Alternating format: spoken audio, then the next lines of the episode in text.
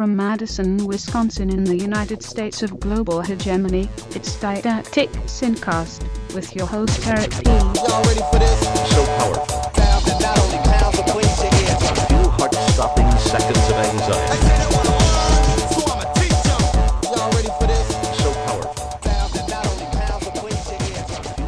Hello, Earthlings, and welcome to the Didactic SynCast, your weekly overview of everything important on the planet Earth. I am Eric S. Piotrowski, aka Duke Scath in the world of video games, aka Scartol in the world of Wikipedia.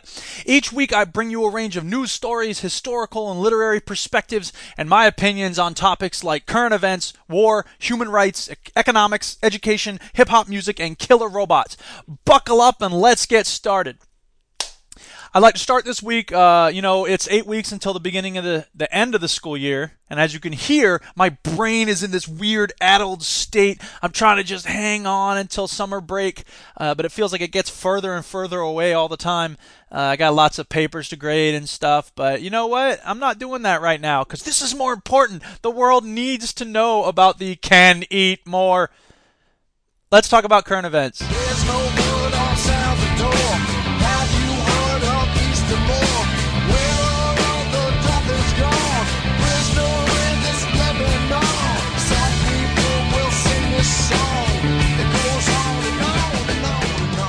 As most of you know, we are entering the campaign for the presidency here in the United States. It's going to happen in November, and to be honest, I really don't care very much about the whole U.S. presidential election. I'm probably not going to be talking about it much on this show unless someone says something worth commenting on.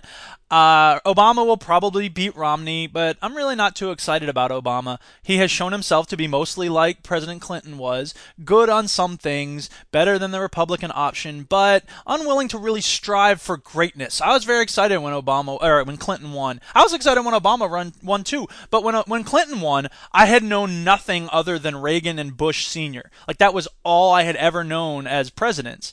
So I thought, well, anything's got to be better than them, and you know. Bush Sr. was trying to get elected again, and I was like, no, I'm sick of this guy. Like, we should have someone different. So Clinton came in, and I was like, yeah, he's the man from hope. This is going to be different. no, it wasn't. So, you know, Clinton did a lot of stupid things. He bombed Baghdad on a regular basis. He oversaw the sanctions, which killed half a million Iraqi children. And then somebody asked Madeleine Albright, his Secretary of State, what about the 500,000 Iraqi children that died because of the sanctions? And the, the purpose of the sanctions was to try to get rid of Saddam Hussein from power. And she said, oh, it's a high price, but we think it's worth it. So that let us know just how much how important human rights were to the Clinton presidency. Also, Clinton had the opportunity to really do something about East Timor, but he never did. In fact, at one point there were some uh, Timorese students studying in Indonesia, and they staged a hunger strike, even though uh, public protests about East Timor were really dangerous, and they probably got arrested and sent to some Indonesian prison somewhere where they got tortured.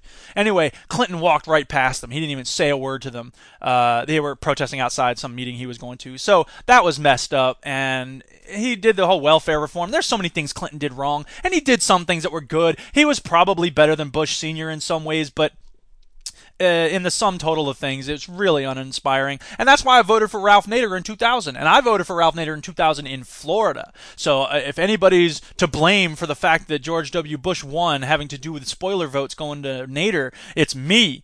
But you know what? I don't feel bad about it. And Michael Moore went back and said, "Oh, I'm sorry I voted for Nader. I'm sorry I supported Nader." Uh, no, I'm sorry. I don't. I'm not, I'm not sorry I voted for Nader because Gore had not really done anything to earn our respect as a world leader. And you know, okay, yeah, he's devoted himself to fighting environmental pollution, and that's good. But I don't know, it's more of the same. And and and Obama's a lot like that. Obama deported one million illegal immigrants because he assumed that the Republicans would take that as a sign of good faith. Gee, I wonder if that happened.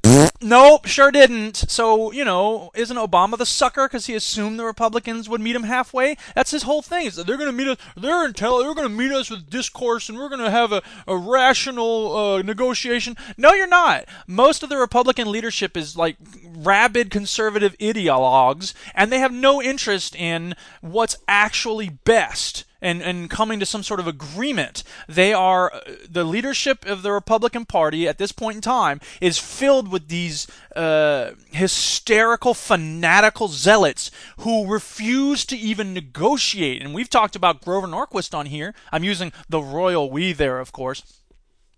Uh, so I just think Obama becomes the sucker for assuming that you can have a, a, sort of back and forth with these people. They are not willing to negotiate. They are not willing to meet you halfway, and it's if they see it as a blood sport. So if you know, it's like if you're playing basketball with somebody and they have knives out on the court and they've paid off the ref. Okay, so they, what do you, if you play honestly, you're going to get stabbed and you're going to lose, right?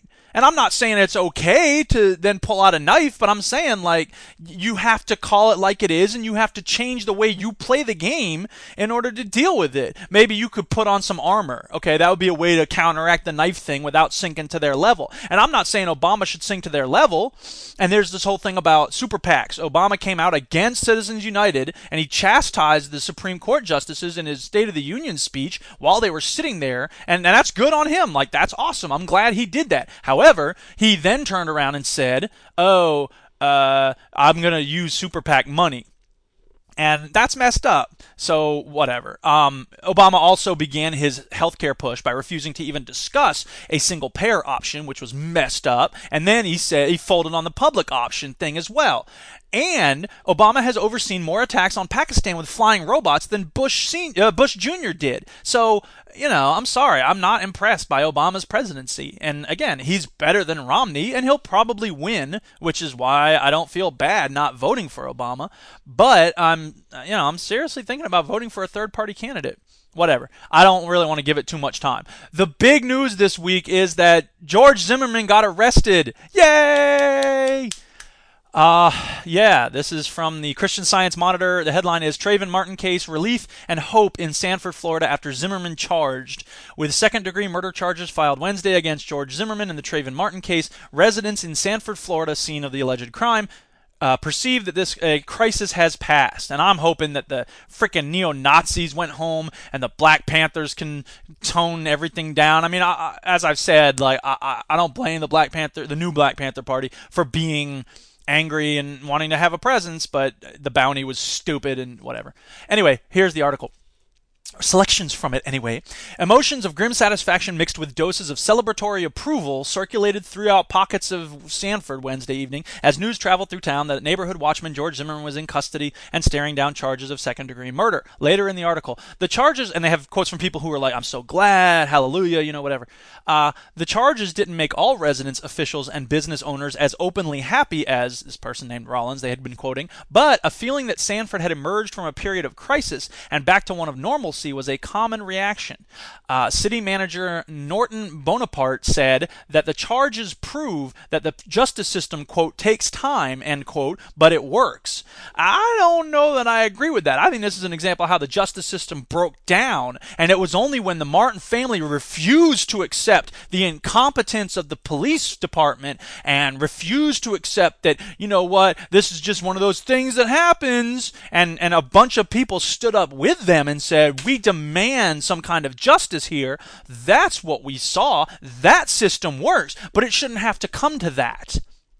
And unfortunately, too often it does. Speaking of which, Amy Goodman's been pursuing a case this week uh, that she wrote about in The Guardian, and she, of course, covered it on Democracy Now! And it's a very interesting story. Uh, the headline of the Guardian piece she wrote is Echoes of Trayvon Martin in the police killing of Kenneth Chamberlain Sr. Another African American was gunned down by police, and no one was charged. This time, the whole event was recorded. Now, I don't think that the audio recording or the video recording of this is available publicly, or else I would have found it. Um, anyway, here's the summary of what she wrote. In the early hours of Saturday, 19th of November 2011, U.S. Marine veteran Kenneth Chamberlain Sr. accidentally hit his Life Aid Medical Alert pendant, presumably while sleeping. The 68 year old retired corrections officer had a heart condition, but he wasn't in need of help that dawn. Within two hours, the White Plains, New York Police Department had broken down his apartment door and shot him dead. Uh, his son went on Democracy Now! and talked about this case. He said uh, Chamberlain Jr. repeated what he heard his father say on the tape. He says, I'm a 68 year old man with a heart condition. Why are you doing this to me? And they'd broken his door down and, and they were pointing guns at him and stuff. Uh, you can also hear him pleading with the officers again over and over. And one of the police officers called him the N word, and he's like, I'm a sick old man. Like, we don't give a F, and all this stuff. It's just a crazy story. The Life Aid operator that November morning, hearing the exchange live, called the White Plains police in a desperate attempt to cancel the call for medical emergency aid, emergency medical aid. Chamberlain Sr.'s niece, who lives in the building, ran down trying to intervene. Chamberlain Sr.'s sister was on her mobile phone offering to talk to her brother. The police denied any attempt at help. One was heard on the recording saying, quote, "We don't need any mediator." So, I'm curious to know why the police went bashing into his house cuz I mean, I suppose that's standard procedure if you have this sort of life aid stuff, but the fact that they went from trying supposedly responding to a complaint about somebody in medical distress to shooting this man to death. Um, yeah, I, I mean, it's possible they're just psychopaths, but I have to f- suspect that there was something else in in the middle of it. I, am not trying to exonerate the police. They probably, you know, are guilty of murder, and somebody should be arrested. Uh, but it just seems crazy that it went so quickly from they were ostensibly going to report on some sort of medical issue, and uh, instead he died. So I don't know. This is a very suspicious case, and I will be watching this very carefully. Meanwhile, um, Invisible Children, real quick, I want to talk about this group that did the Kony 2012 video. They have their second part that came out recently. It's it's good. I encourage people to watch it. Uh, I'm still nervous about sending U.S. advisors to Central Africa, uh, but I also believe that Invisible Children is doing good work. Whatever. Um, the news this week is that a WikiLeaks cable, a cable that was leaked by WikiLeaks, a U.S. Uh, diplomatic cable that was released last year by WikiLeaks, has to do with invisible children helping Ugandan security forces to arrest a government opponent. And uh, the cable was part of WikiLeaks' massive Cablegate series. It was sent on June the 11th, 2009, and it was signed by then Ambassador Steven Browning, um, it concerns reports of a new rebellion in northern Uganda organized by members of the Acholi ethnic group, of which Joseph Kony is also a member. The LRA grew out of that Acholi uh, community, and the part of the tension between the Ugandan military and the Lord's Resistance Army I mean, the LRA is not fighting on behalf of the Acholi people, but the fact that most of the Ugandan military is not Acholi, and the fact that there has been that tension between the majority of people in Uganda and the Acholi community uh, has to, you know, it plays into it at least. Anyway, uh, this is from the article uh, from foreignpolicy.com. In early 2009, the Ugandan army arrested a number of people alleged to be involved in plots in the PPF, originally known as the Uganda Patriotic Front, or UPF, to attack military targets, including uh, a person named Patrick Komakech, who had reportedly been impersonating senior LRA commanders on behalf of the new rebel group. Komakech, uh, reportedly a former LRA child soldier, had been involved with Invisible Children for some time and had appeared in several of its videos. Uh, later on in the article, it says while the cable had been online for months, its contents seemed to have been first reported uh, this Sunday by the obscure New York based website Black Star News under the inflammatory headline Invisible Children Makers of Kony 2012 Spied for the Ugandan Regime. And this article, the foreign policy article, does a much better job of saying, here's what it actually says, calm down, Black Star News. This is more of that hysterical sort of uh, oversimplification we saw with a lot of the Kony 2012 reactions. And as I've said, a lot of the Kony 2012 stuff in the video itself is oversimplified. But that's one of the things I think they actually did well in their second video. Invisible Children's follow up, Kony 2012 Part 2, tries to make it clear that this is not a, new, a simple case. And I think they're probably backtracking a little bit from what they did in the first video. But needless to say, um, I think the second video is much better than the first. Um, anyway, some Uganda watchers have suggested that the government, the current government in Uganda, Museveni, uh, may be playing up the threat from the PPF to distract more from more pedestrian problems of governance now that the LRA threat has largely been neutralized in Uganda. Further on in the article, Invisible Children Uganda spokesperson Florence Ogala was quoted in Uganda's Daily Monitor newspaper yesterday denying the truth of the cable. That is not true. We are not involved in anything to do with security. We only deal with development. She described the allegations as part of the propaganda campaign against the group. Now, to sneak a diplomatic cable from a U.S. person uh, into the WikiLeaks batch of documents that WikiLeaks obtained and then disseminated, I, I, don't know how that would be propaganda against invisible children, but so that seems fishy. But it also seems like, you know, whatever. The article says in an emailed statement to foreign policy, a spokesperson for Invisible Children did not elaborate on whether it had played a role in Komakech's arrest, but it did say that it had uh, he did say that it had discussed his case with the U.S. Embassy. Quote, at the time, uh, some background is given 2009. At the time, it was brought to our attention that Mr. Komakech and a group of others were allegedly involved in activities that could be jeopardizing the lives of civilians and putting the organization and its staff at risk. So we don't conduct intelligence efforts of any kind for a foreign government, the spokesperson said. Needless to say, I'm interested to know more about this event. It's not the I don't believe what Black Star News says about these people spying for the Ugandan government, but I, I would like to know more about it. And if Invisible Children was involved, that seems a little messed up because this has nothing to do with, you know, fighting the LRA or, or whatever it is. So I don't know. I thought that's kind of interesting. Meanwhile, in the Atlantic, uh, there's a very interesting article. Uh, the headline is The Richest, Fattest Nation on Earth. It's not the United States. Uh, instead, it's about Qatar. The article starts like this Qatar is a tiny country with a big problem. This Connecticut sized nation, sticking out like a loose tooth in the Persian Gulf, is one of the most obese nations in the world, with residents fatter on average than even those of the United States, which often takes the cake in such competitions. See what they did there? Takes the cake. That's pretty funny. That's funny, isn't it? Isn't it, Stu? That's funny. Isn't that funny? According to recent studies, roughly half of adults and a third of children in Qatar are obese, and almost 17% of the native population suffers from diabetes. By comparison, about a third of Americans are obese, and 8% are diabetic. Come on, people in the U.S., we need to step this up. We're losing our edge. If we can't claim to be number one in terms of obesity and health problems related to eating too much, what are we number one in? Dropping robot drones on Pakistan. Yeah, we are number one in that. Thank you, high pitched person sitting here next to me. You're welcome. You should stick around for the rest of the show. Okay. Don't you have anything to do? I should be grading papers, but I don't feel like it. Yeah, me neither. Let's just hang out and do the podcast. Okay. What's your name? Robert? Hi, Robert. Nice to meet you. What's up with your incredibly high pitched voice? I don't know. It's how I've always talked. All right, well, whatever. I'm not trying to judge you. Anything else about Qatar? Yeah, there's another article, uh, paragraph later on. Uh, it says they're concentrating the gene pool, and at the same time, they're facing rapid affluence," said Sharud Aljundi Mathis, program direct, program manager. Sorry, I almost called him the program director. Calm down. Deep breath, Piotrowski. Yeah, you really messed that up. Shut up, Robert. I don't need you criticizing me in HD. I've shut you in the face now. Date's over.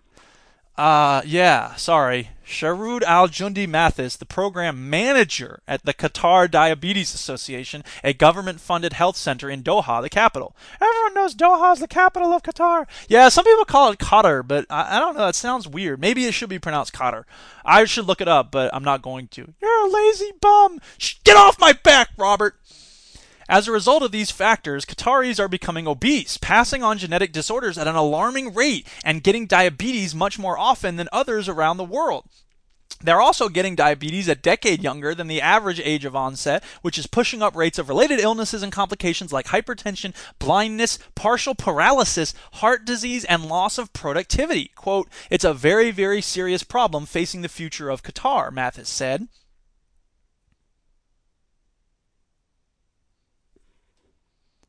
So I don't know. I just found that fascinating. I mean, hey, anything that allows me to not feel bad about being overweight, I'm all for that. Meanwhile, uh, in news from the U.S. military, CNN had a very interesting article recently. Uh, the headline was Rape Victims Say Military Labels Them, quote, crazy. And this was posted yesterday, Saturday, the 14th of April. And uh, the yeah the article has all these stories from women who have reported rape and sexual assault in the military and uh, it's not a pleasant pattern that emerges CNN has interviewed women in all branches of the armed forces, including the Coast Guard, who tell stories that follow a similar pattern a sexual assault, a command dismissive of the allegations, and a psychiatric discharge. Uh, someone they interviewed named Schroeder, says a fellow Marine followed her to the bathroom in April 2002. She says he then punched her, ripped off her pants, and raped her. When she reported what happened, a non-commissioned officer dismissed the allegation, saying, quote, Don't come bitching to me because you had sex and changed your mind, Schroeder recalls.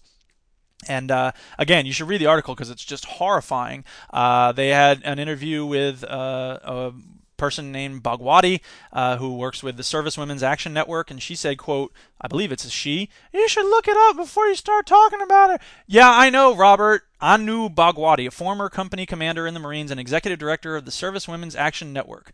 Uh, so yeah, she said quote it makes absolutely no sense for medically for people to be diagnosed all of a sudden after being sexually assaulted as an adult in the military to say quote no you've had this all along says Bhagwati. Uh, so you know, it's not bad. It's not. It's bad enough that these women suffered rape or sexual assault at the hands of their fellow service members who are supposed to be, you know, supporting them and and forming group cohesion with them. Instead, they're they're victims of these violent sexual assaults, and then when they report them, as obviously they should, they get dismissed as being crazy and then drummed out of the service. Well, gee, I wonder why more women don't report rapes to the police. Uh. Because you know what? And this is an obviously hideous example of something that unfortunately happens in civilian life too. Because there's an assumption on a lot of guys that when a woman says she was raped, that oh she must have had sex and then decided she didn't really want to have sex she felt bad about it or whatever it is and i'm not prepared to say that never happens but for that to be the default assumption is just insane to me that's like if a friend comes to me he's like man someone stole my car and i start going you know, I, I think you probably drove it off a cliff and you want to collect the insurance money and you're really just saying somebody stole your car. Isn't that really what happened? Come on, tell the truth. That's it, isn't it? Come on, admit it quote, uh, this is from the article. Dr. Liza H. Gold, a clinical professor of psychiatry at Georgetown University School of Medicine, says it's a rule of thumb among psychiatrists not to diagnose someone with a personality disorder in the middle of a traumatic experience like a divorce, litigation, or the aftermath of a sexual assault. And then it quotes from the DSM 4, which is the standard text about how to classify psychiatric problems. Quote, when personality changes emerge and persist after an individual has been exposed to extreme stress, a diagnosis of post traumatic stress disorder should be considered. Of course, I'm not surprised the military doesn't want to offer diagnosis of post traumatic stress disorder because that might mean they'd have to provide psychiatric care for that person. Oh my God, what a horrible concept. Speaking of which, I had a conversation with a person on Reddit recently who he was a veteran and he, he was talking about just, you know, they do this thing on Reddit called Ask Me Anything, and you can, you know, just put questions out, the person will answer them. Uh, Morgan Spurlock, by the way, did one of those. It was awesome. It was really interesting. People asked good questions, and uh, he gave interesting responses. Uh, they asked, "How many times did you actually throw up during the making of uh, Super Size Me?" And he said, "Just the once. Uh, my body was, you know, getting used to the influx of horrible food." Anyway, uh, so I had this. I sort of wrote some questions to this person who had, you know, been in the military, and he was talking about. He said, "I feel like veterans are poorly understood on Reddit," and so I said, you know, people had asked, "What do you think is misunderstood?" and this and that, and I said to him, like, you know, he had mentioned he had suffered from post-traumatic stress disorder, and I was asking more about it, and it, it emerges that you know he's having these nightmares, and and he's he's com- contemplated suicide. He's come very close a couple times. He said my dog was the only thing that kept me from killing myself. And I just, my heart broke when I read that because, you know, obviously it happens with a number of vets. And as I've said before, man, if there's any vets listening to this and you're worried or you filled with anxiety or, you know, post traumatic stress or whatever, freaking get help, man. That's messed up. You serve your country. You deserve to get better. And that's not okay that our military says, oh, these people are probably fine.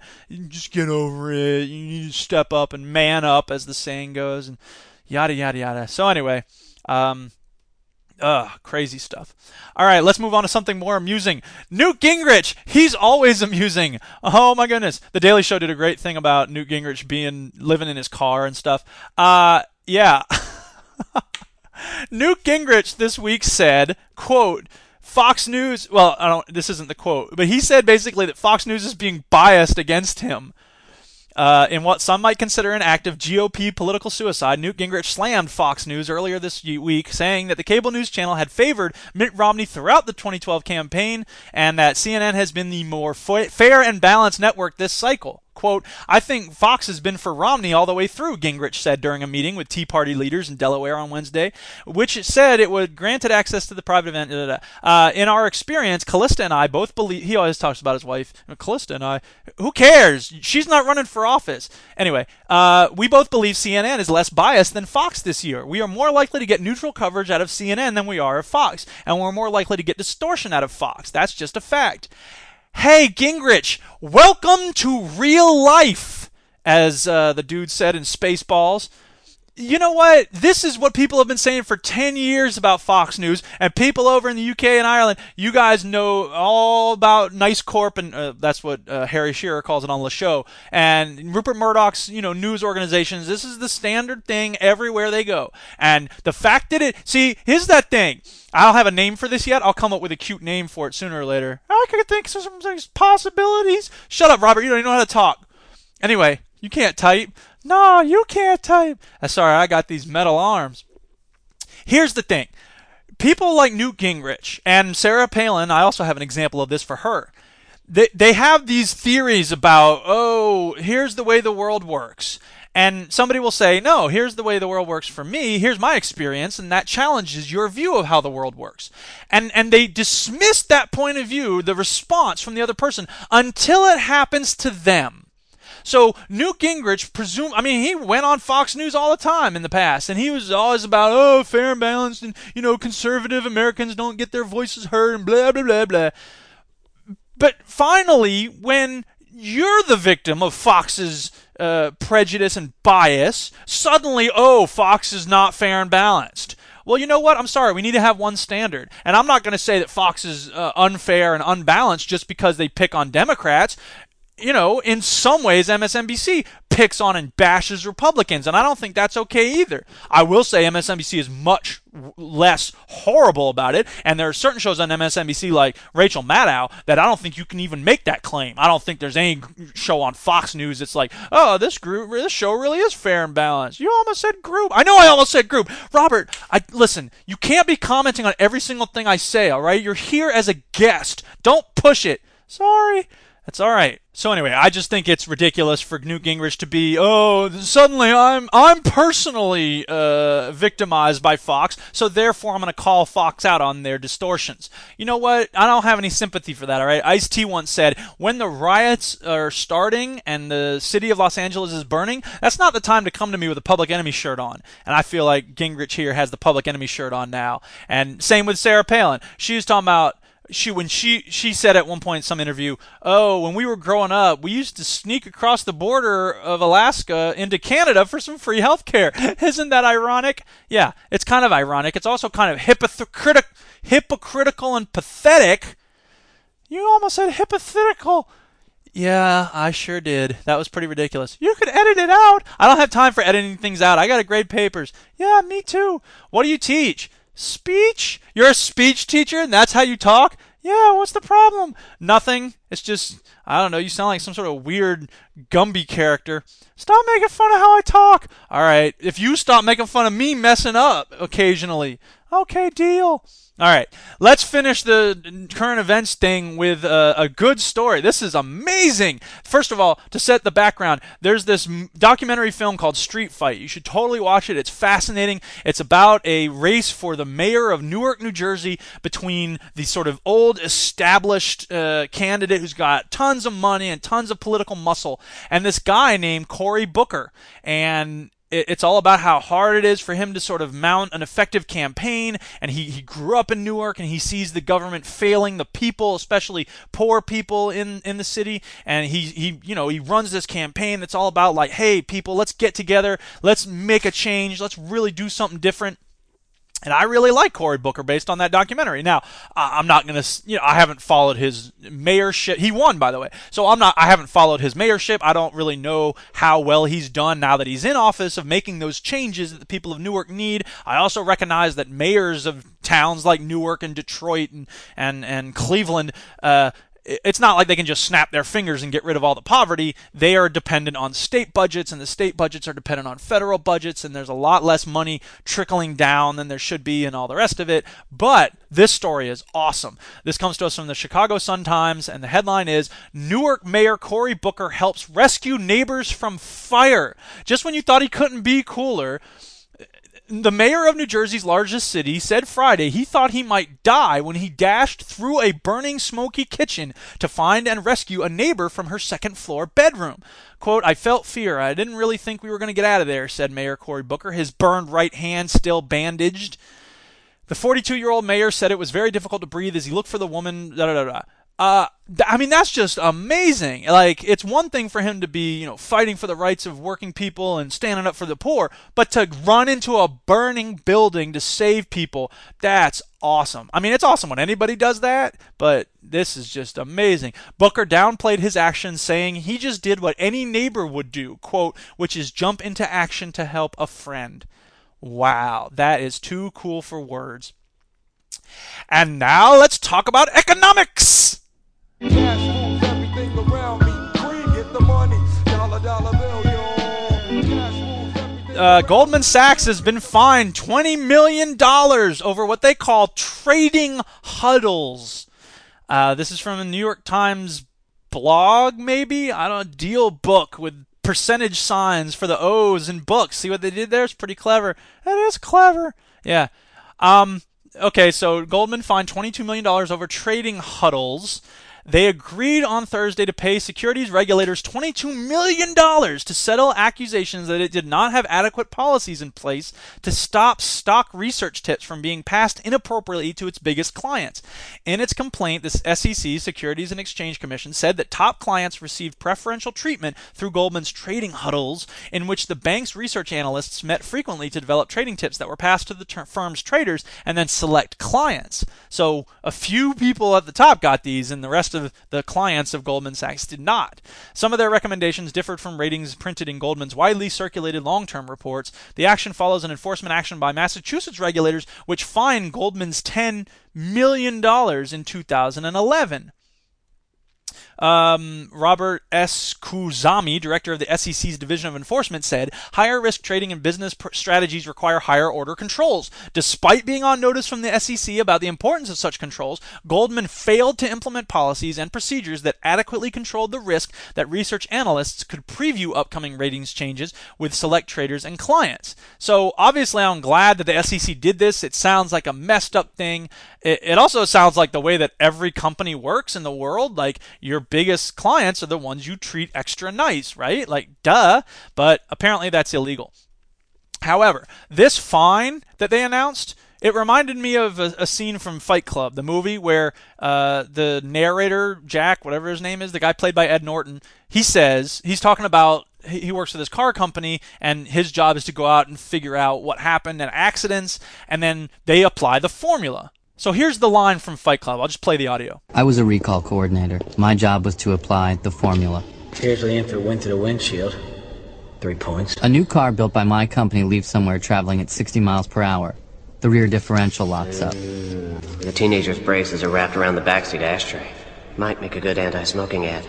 The car crashes and burns with everyone trapped inside. Now, should we initiate a recall? The father must have been you. Did you see where the fats burned to the seat, the polyester shirt? Very modern art. Take the number of vehicles in the field, A, multiply it by the probable rate of failure, B, then multiply the result by the average out-of-court settlement, C. A times B times C equals X. If X is less than the cost of a recall, we don't do one. Are there a lot of these kinds of accidents? You wouldn't believe. Which car company do you work for? A major one. And that's what companies do. That's the way they think about this sort of law enforcement. It doesn't make sense. If they can make more money by breaking the law, considering the relatively small fines that they usually get hit with, then the law doesn't become a deterrent to the crime. It just becomes another number on the spreadsheet that Goldman says, okay, we had to pay $22 million in fines last year, but we made $50 million from the illegal activity. So it's a net profit of $30 million, even though it's illegal. This is why we have to go further than just fining these companies, because that doesn't seem to be slowing down the illegal activity. I mean, it's a good first start. Don't get me wrong. It's a, it's a good step, but, but it's not the, the, the, the real action that needs to be taken in order to really put the kibosh on this sort of illegal activity. Meanwhile, there have been two. I found two pieces recently about uh, high f- high frequency trading. Uh, one from Bloomberg, and there's a thing called Bloomberg View, which I guess is like a blog. It's like guest commentary from someone named Bernard S. Donefer, uh, who is uh, let's see, his CV is probably at the bottom of this thing. Um, Duh. Yeah, here we go. Uh, he is a distinguished lecturer and associate director of the Subotnick Financial Services Center of Baruch College, uh, City University of New York. The opinions expressed are his own.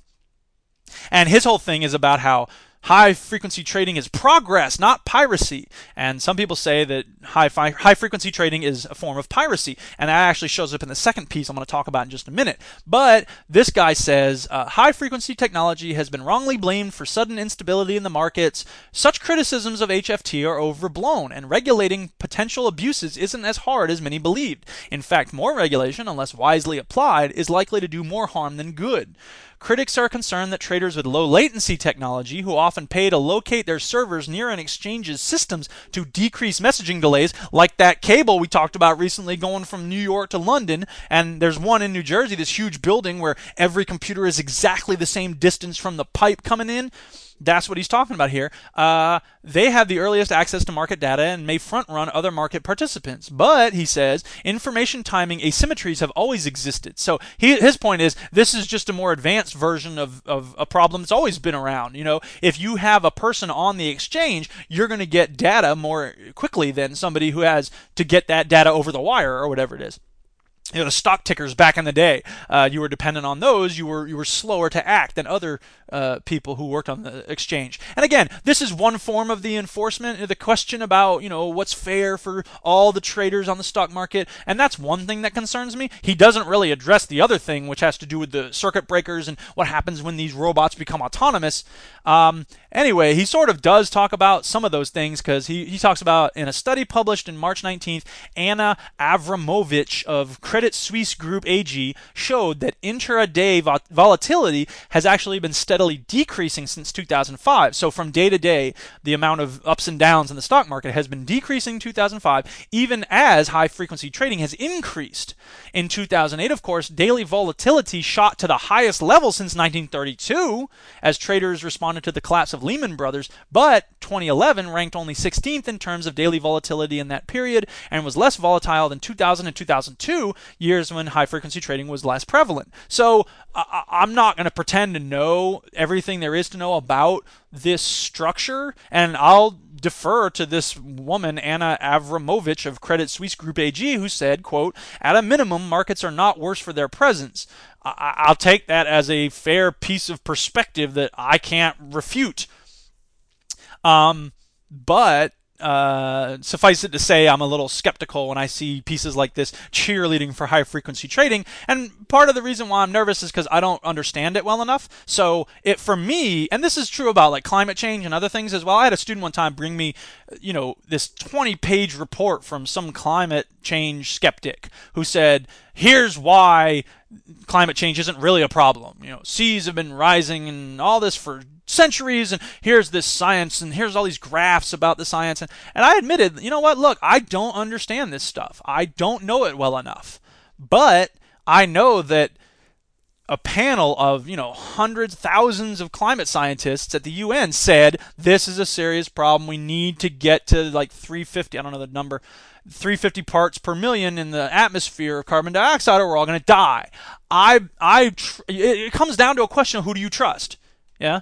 With all a lot of these things. If you don't have a degree in economics, and even most of those who do, you might not understand the collateralized debt obligations and the rest of it. Now, it's incumbent upon us, I think, to learn as much as we can about them. I don't understand them at all. I know, Robert. I I, I hear you, but the the point is that at some point, if we're going to have a life that's not focused around this stuff, you have to just sort of say, okay, I trust this person to sort of sound the alarm on what's wrong with the system, and and I'm going to support that you know course of action. Now, as I've said before, nobody's infallible, and it would be nice if there were one person you could trust on a certain issue and just say whatever this person says, I believe it.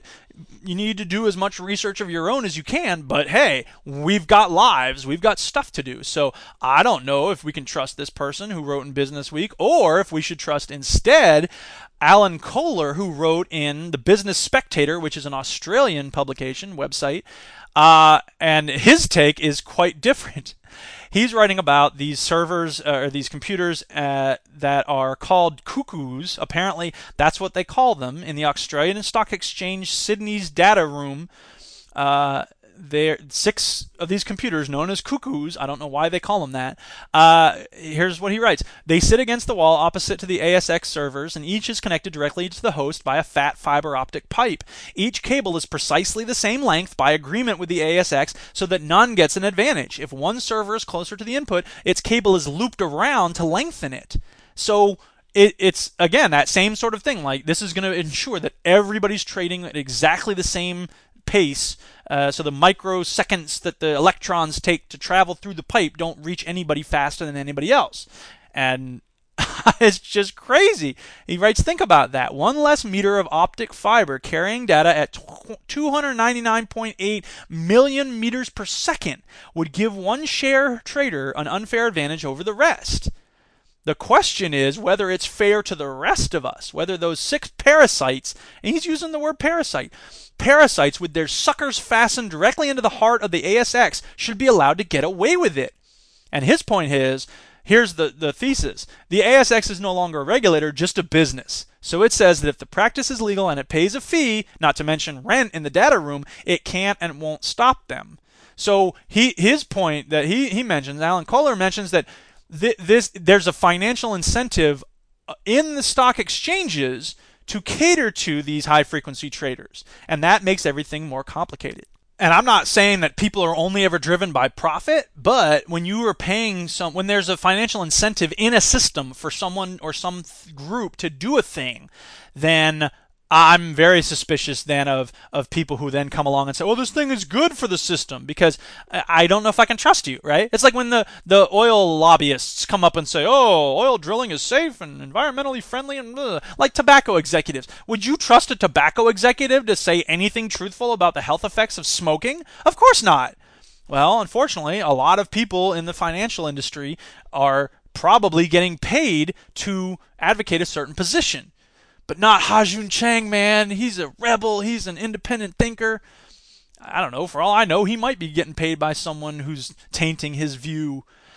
Anyway, uh, Kohler goes on to say, for global regulators, it's actually too late. High frequency trading accounts for as much as 70% of the volume on the American stock exchanges, including the New York Stock Exchange. The time to control it was 10 years ago. Um, now, here's an interesting piece he points out as well. These machines constantly monitor order flow into the ASX servers, and the sophisticated programs can pick up patterns that indicate when a reasonably large order has been placed. When they do, uh, what they do then, in effect, is a front run. That is, they buy ahead of the order and make a small spread selling into it. So they have I'll just read the next paragraph. In other words, by operating at the speed of light, they can feel a buy order coming and can dart in front of them and ensure that the buyers pay a little bit more than they were going to without noticing a thing. So this is some sort of weird sorcery going on here. It's like they they get the information and they're able to make the actual buy faster than the people who are placing the large order and they sort of profit off of it. So here's the other part he says it is not known how much money the high frequency traders make, but whatever it is, they weren't making it 10 to 15 years ago and stock market returns have not gone up in that time. So whatever they make has come out of someone else's pocket. And he's writing to people who are presumably investors in the Australian Stock Exchange, which is important for the next sentence. That someone, of course, is you. The buy orders that the HFT operators are front running come from the superannuation funds in which ordinary people have their money. Now, when they place an order, they usually end up paying a cent more than they would have because they are buying from someone who didn't own any of the shares 10 microseconds ago and only bought to make that quick cent. So that's another layer of this. If anybody listening to this is investing in the stock market, chances are you're paying some money to these high frequency traders because they're jumping right in just before you buy your trade and then selling it right away and, and it just skims a little bit off the top. HFT firms like the privately owned and aptly named GetCo for Global Electronic Trading Company, the world's largest HFT operator, produce a large amount of self justifying research material based around the proposition that they help investors by providing extra liquidity in the market. This, plus presumably the hiring of expensive lobbyists, has snowed legislators and regulators and let the practice flourish to the point where the parasites are taking over the host and it's too late to stop them. Stock exchanges the world over are now making a fortune from renting space in their data rooms to high frequency computerized traders and would probably collapse without it. The joke is that in many cases, the same investment banks are doing both the high frequency trading and running the dark pools. They are causing the problem and solving it, each for a handsome profit. So that's a very optimistic view, isn't it? And finally, uh, there's a piece from the Harvard Business Review, uh, a guy named Jonathan Schlefer, who is the author of The Assumptions Economists Make, uh, the former editor of Technology Review. He holds a PhD in political science from MIT and is currently a research associate at the Harvard Business School. He wrote a piece called There Is No Invisible Hand. Uh, he writes this One of the best kept secrets in eco- economics is that there is no case for the invisible hand. After more than a century of trying to prove the opposite, econ- economic theorists investigating the matter finally concluded in the 1970s that there is no reason to believe that markets are led as if by an invisible hand to an optimal equilibrium, or any equilibrium at all. But the message never got through to their supposedly practical colleagues who were so eagerly push advice about almost anything. Most never even heard what the theorists said, or else resolutely ignored it. Of course, the dynamic but turbulent history of capitalism belies any invisible hand. The financial crisis that erupted in 2008 and the debt crises threatening Europe are just the latest evidence. And I've actually, incidentally, I've said this for a while. Didn't you make some hip hop lyrics about this once? Yes, I did, Robert. Thank you for bringing that up. Uh, I don't remember which song it was, but I once said. Uh, don't believe the hype about the invisible hand because it's a myth. It's a it's fake. It's a myth. Uh, that theory's uh, ugly and scary. That myth is fake like the tooth fairy or something like that. You probably said it better in the actual song. Yeah, I'm, I'm freestyling here and I don't do that very well. Anyway, uh, he goes on to say, Oh my God, is it already that time? Man, look how long this is. Uh, okay, so this Schlefer guy says Adam Smith suggested the invisible hand in an otherwise obscure passage in his Inquiry into the Nature and Causes of the Wealth of Nations in 1776. He mentioned it only once in the book, while he repeatedly noted situations where, quote, natural liberty does not work. So this is one of those things that a lot of times economists will do this. They'll they'll they'll refer to something in Adam Smith as saying, here's proof of why everything we're doing is fine, and then it's not fair. It's not a fair representation of what Adam Smith said. Starting with leaving aside the theory of moral sentiments, which was the other book Adam Smith wrote that nobody ever talks about because it doesn't fit into this convenient narrative of free markets are the only thing we ever need and everything will be fine if we just have completely open markets. Anyway, uh, he uh, so this is uh, Schlefer now paraphrasing Adam Smith. Let banks charge much more than five percent interest, and they will tend to, uh, or they will lend to quote prodigals and projectors end quote, precipitating bubbles and crashes. Let quote people of the same trade end quote meet, and their conversation turns to quote some contrivance to raise prices. Let market competition continue to drive the division of labor, and it produces workers as stupid and ignorant as it is possible for a human creature to become. You shouldn't bother reading the quotes at the beginning and ending of every quotation if it's in the middle of a sentence. Yeah, I know. I, I'm trying to train myself not to do that. But I want it to be clear. They can read the article if they're confused. Yeah, you're right. I know. Okay, fair enough.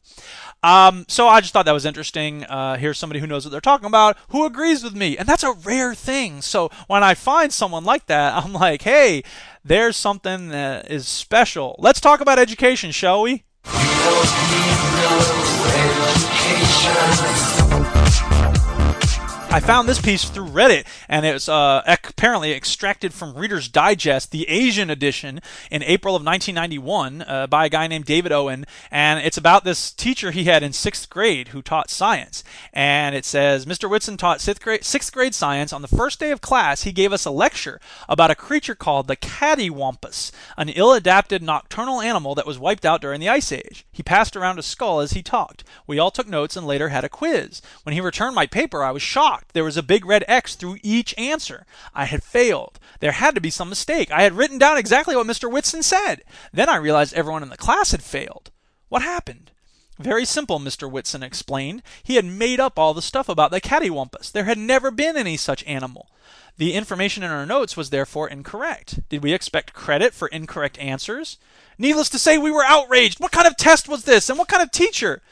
We should have figured it out, Mr. Whitson said. After all, in, at the very mo- at the very moment he was passing around the cattywampus skull, in truth a cat's, hadn't he been telling us that no trace of the animal remained? He had described its amazing night vision, the color of its fur, and any number of other facts he couldn't have known. He had given the animal a ridiculous name, and we still hadn't been suspicious. The zeros on our papers would be recorded in his gradebook, he said, and they were. Mr. Whitson said he hoped that we would learn something from this experience. Teachers and textbooks are not infallible. In fact, no one is. He told us not to let our minds go to sleep and to speak up if we ever thought he or the textbook was wrong. Every class was an adventure with Mr. Whitson. I still remember some science periods from almost beginning to end. Uh, he ends by saying, I haven't made any great scientific discoveries, but Mr. Whitson's class gave me and my classmates something just as important the courage to look people in the eye and tell them they are wrong. He also showed us that you can have fun doing it. And I think that's really cool. I would like to try that with my students, but they're they're they're pretty skeptical. I think they're already able to say that. In fact, they challenge me on a regular basis, which is great. I'm very happy to see them challenging me. Um, yeah, I just I feel like there are some classes though that you know the thing that's bugging me about my classes lately. I don't mind venting about this, and we're only 50 minutes into what's supposed to be a half hour show. I should just accept that it's going to be 45 minutes now. Every show's 45 minutes. Yeah, I know. Well, this one's going to be longer than that. You could cut some things out. No way. Everything that's in here needs to stay in here. Shut up, Robert. All right, geez, you don't have to get nasty. If you'd shut up, maybe this would be a shorter show. Yeah, but I'm funny. Yeah, well, we'll see what the listeners think. Anyway, here's what's bugging me about my classes. I have some. We do journal writing every day. I put up a nonfiction topic, you know, what's your favorite movie or what's your favorite book or whatever.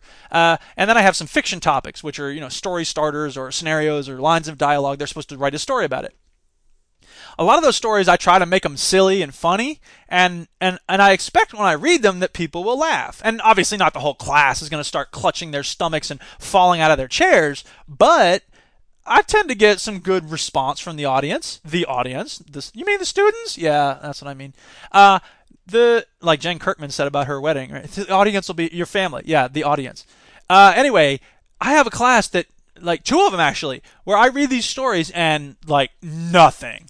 I could be reading the frickin' want ads, man. They just stare, and they're not even staring at me. They're staring at their cell phones, and that, that may be why. Maybe they're just not listening. I know. But isn't it an egotistical thing to say, hey, while I'm reading my silly little story, you need to put that cell phone away and pay attention to me? Yeah, but it's a general attitude of not paying attention to the world. I know, but I feel weird saying, like, uh, my story's so important. It's much more important than anything you're doing on your little cell phone. It probably is. Yeah, but it feels like such a presumption. Well, there may be no answer to all of this. Yeah, I know. Whatever. Let's talk about killer robots. Where's your bathroom? Bath what? Bathroom. What room? Bathroom. What what? Ah, never mind. Hey, sexy mama. Want to kill all humans?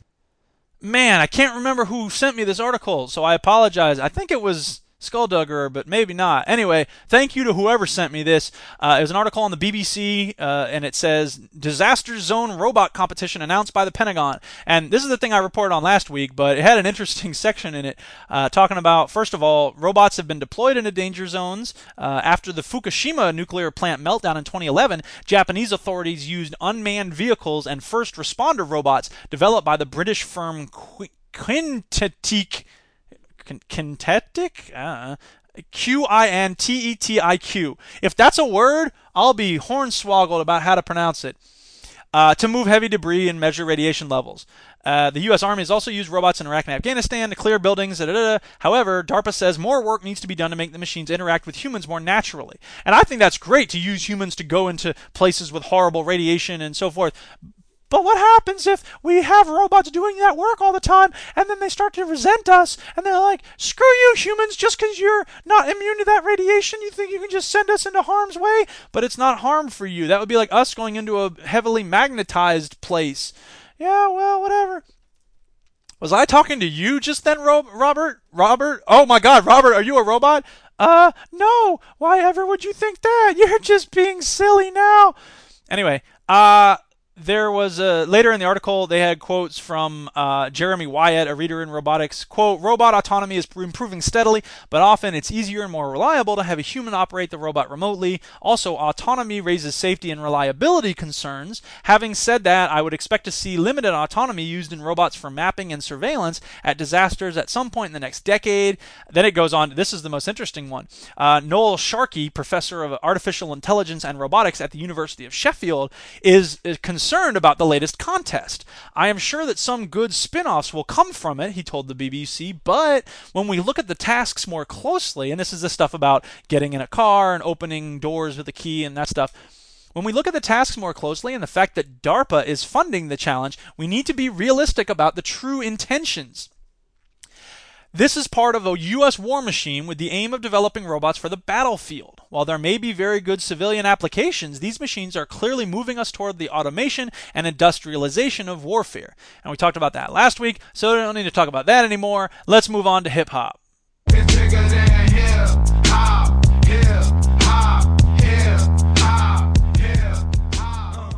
There's a new documentary film coming out. It's directed by Ice T, and if you don't know about Ice T, he was one of the most uh, important pioneering uh, rappers in the early days of hip hop, especially pioneering the rise of so-called gangsta rap uh, in the 1980s and 90s. Uh, he was also involved in a group called Body Count, which was uh, sort of a thrash rock group, and uh, I, I'm kind of I have mixed emotions about Ice T. He's not the first of all, he's not the best rapper in the world, but he, he had some flow. I mean, he was good at what he did.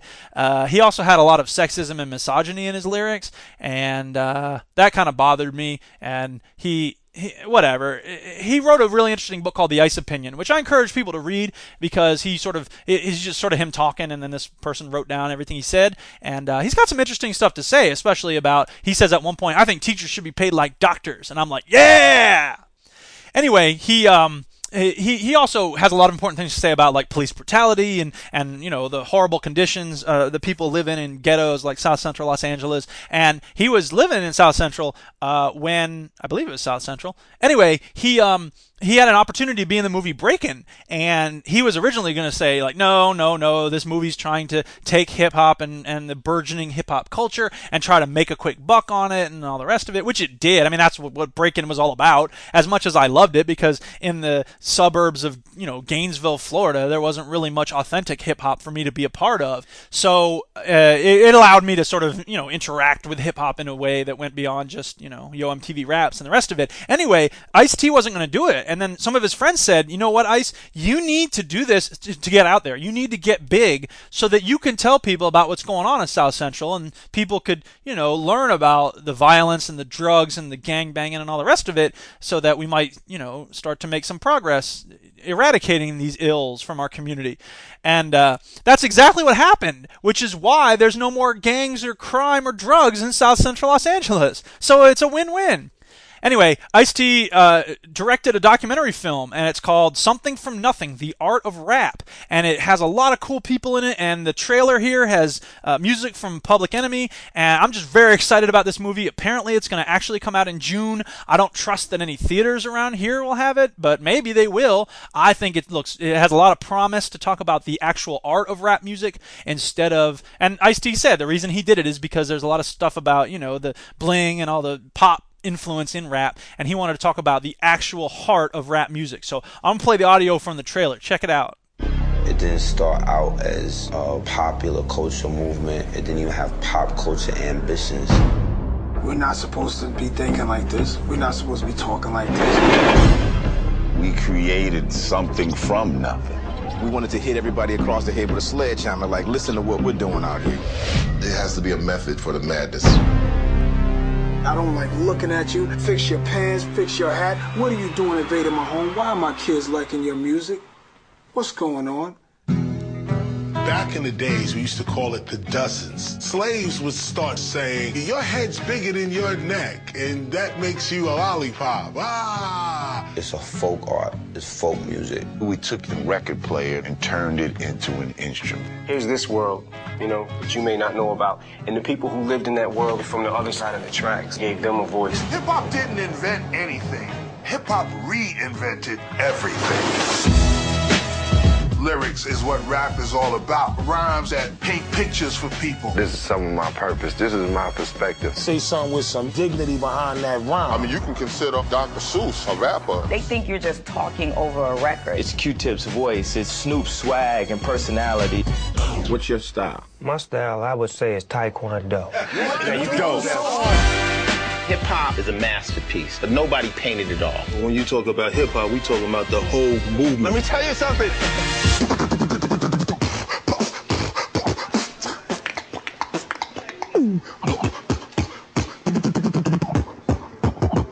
Hip hop. So it's time to leave you a preview so you two can review what we do. You physically make yourself hungry. That's just the way I do. I'm a little bit tough in the studio, but everybody's happy once they come out of the booth. I don't have no business wearing saggy jeans. you don't want to get rich and die trying. I act like the mic cut off. Yo, yo, yo, this mic cut off. Get them suckers off the stage. They whack. Thank you for letting us be ourselves. Rap is not pop. If you call it that, just stop. I'm not BET or MTV.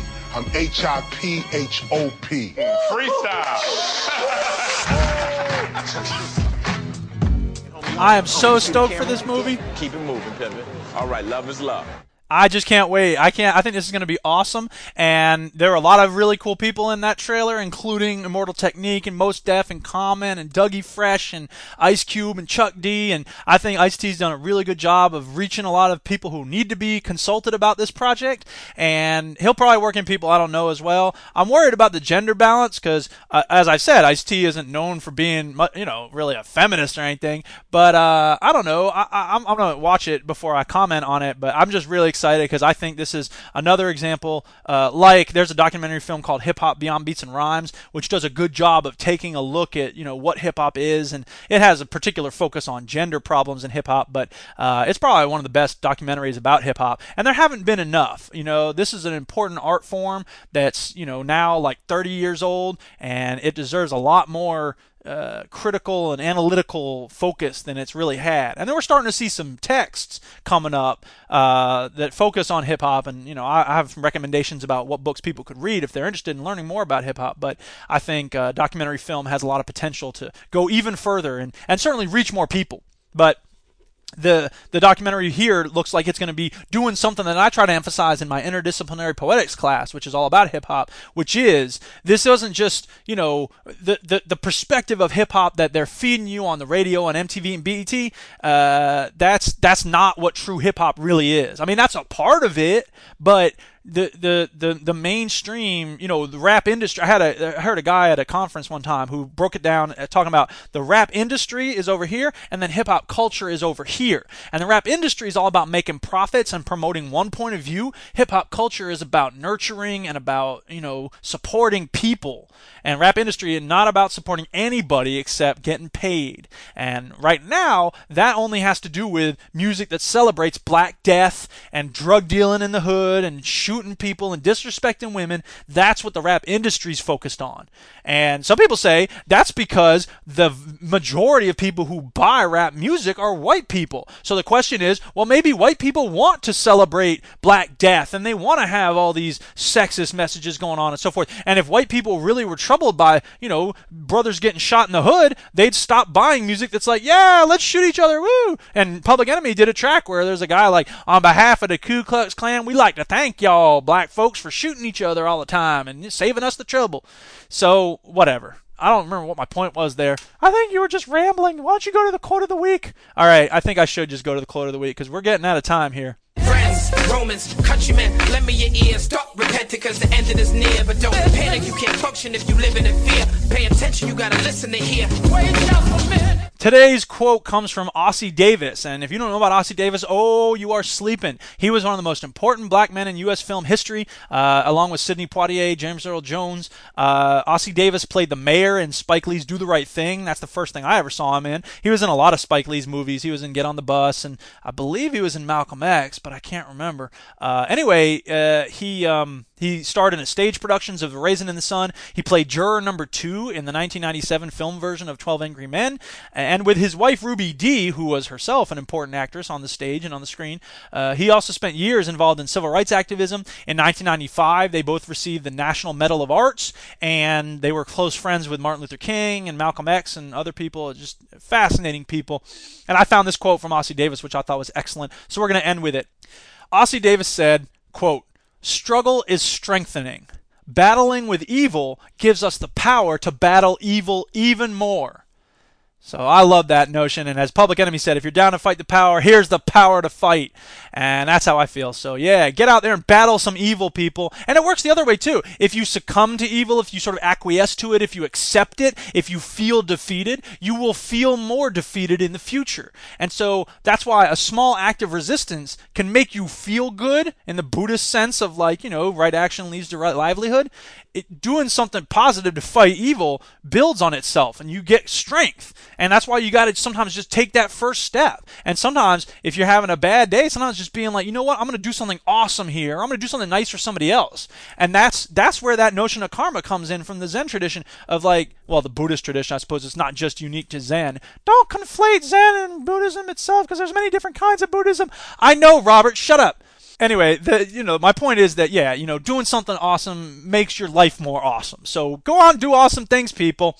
That's the end of the show. Uh, show notes and links to everything in this week's podcast are on my blog, Didactic Synapse, fbesp.org slash synapse. And, oh, I should mention this. I, uh, I set up a top three list of things up at the top of the show notes. That's a good place for the top three list. Shut up, Robert so these are the things you definitely should read or watch. The most important things I think are in the show notes. I mean, you really should go through all of them and read all the stuff that I've posted, but I know you might not have time. But those top three are definitely ones I should encourage you to check out. And I'll be having that trailer for something from nothing because the visuals are cool too. It looks like a very interesting movie to look at. My website is The Floating Brain of Eric S. Piotrowski, fbesp.org, with links to music I've made and fiction I've written and multimedia and other stuff.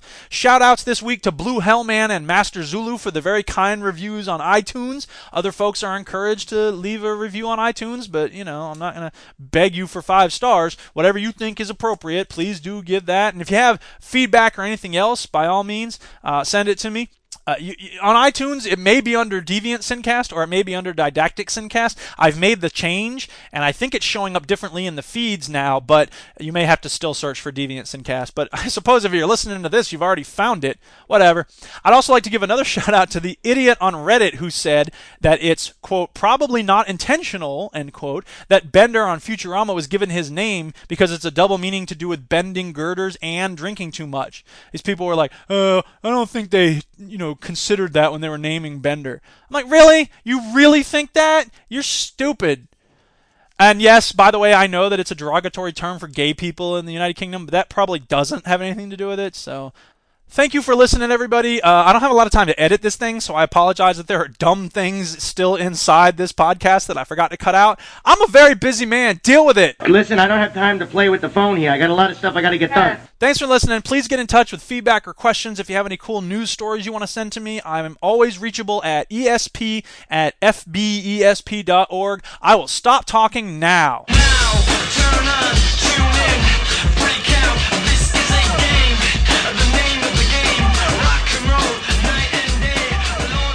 Didactic SynCast is a production of the Floating Brain of Eric S. Piotrowski, which is solely responsible for its content. This program is a joint venture of Ribonucleic Records and Garrison Multimedia. Our show is made possible by a grant from the Fargus Foundation. Some restrictions may apply. See SOAR for details. Fight the power. So powerful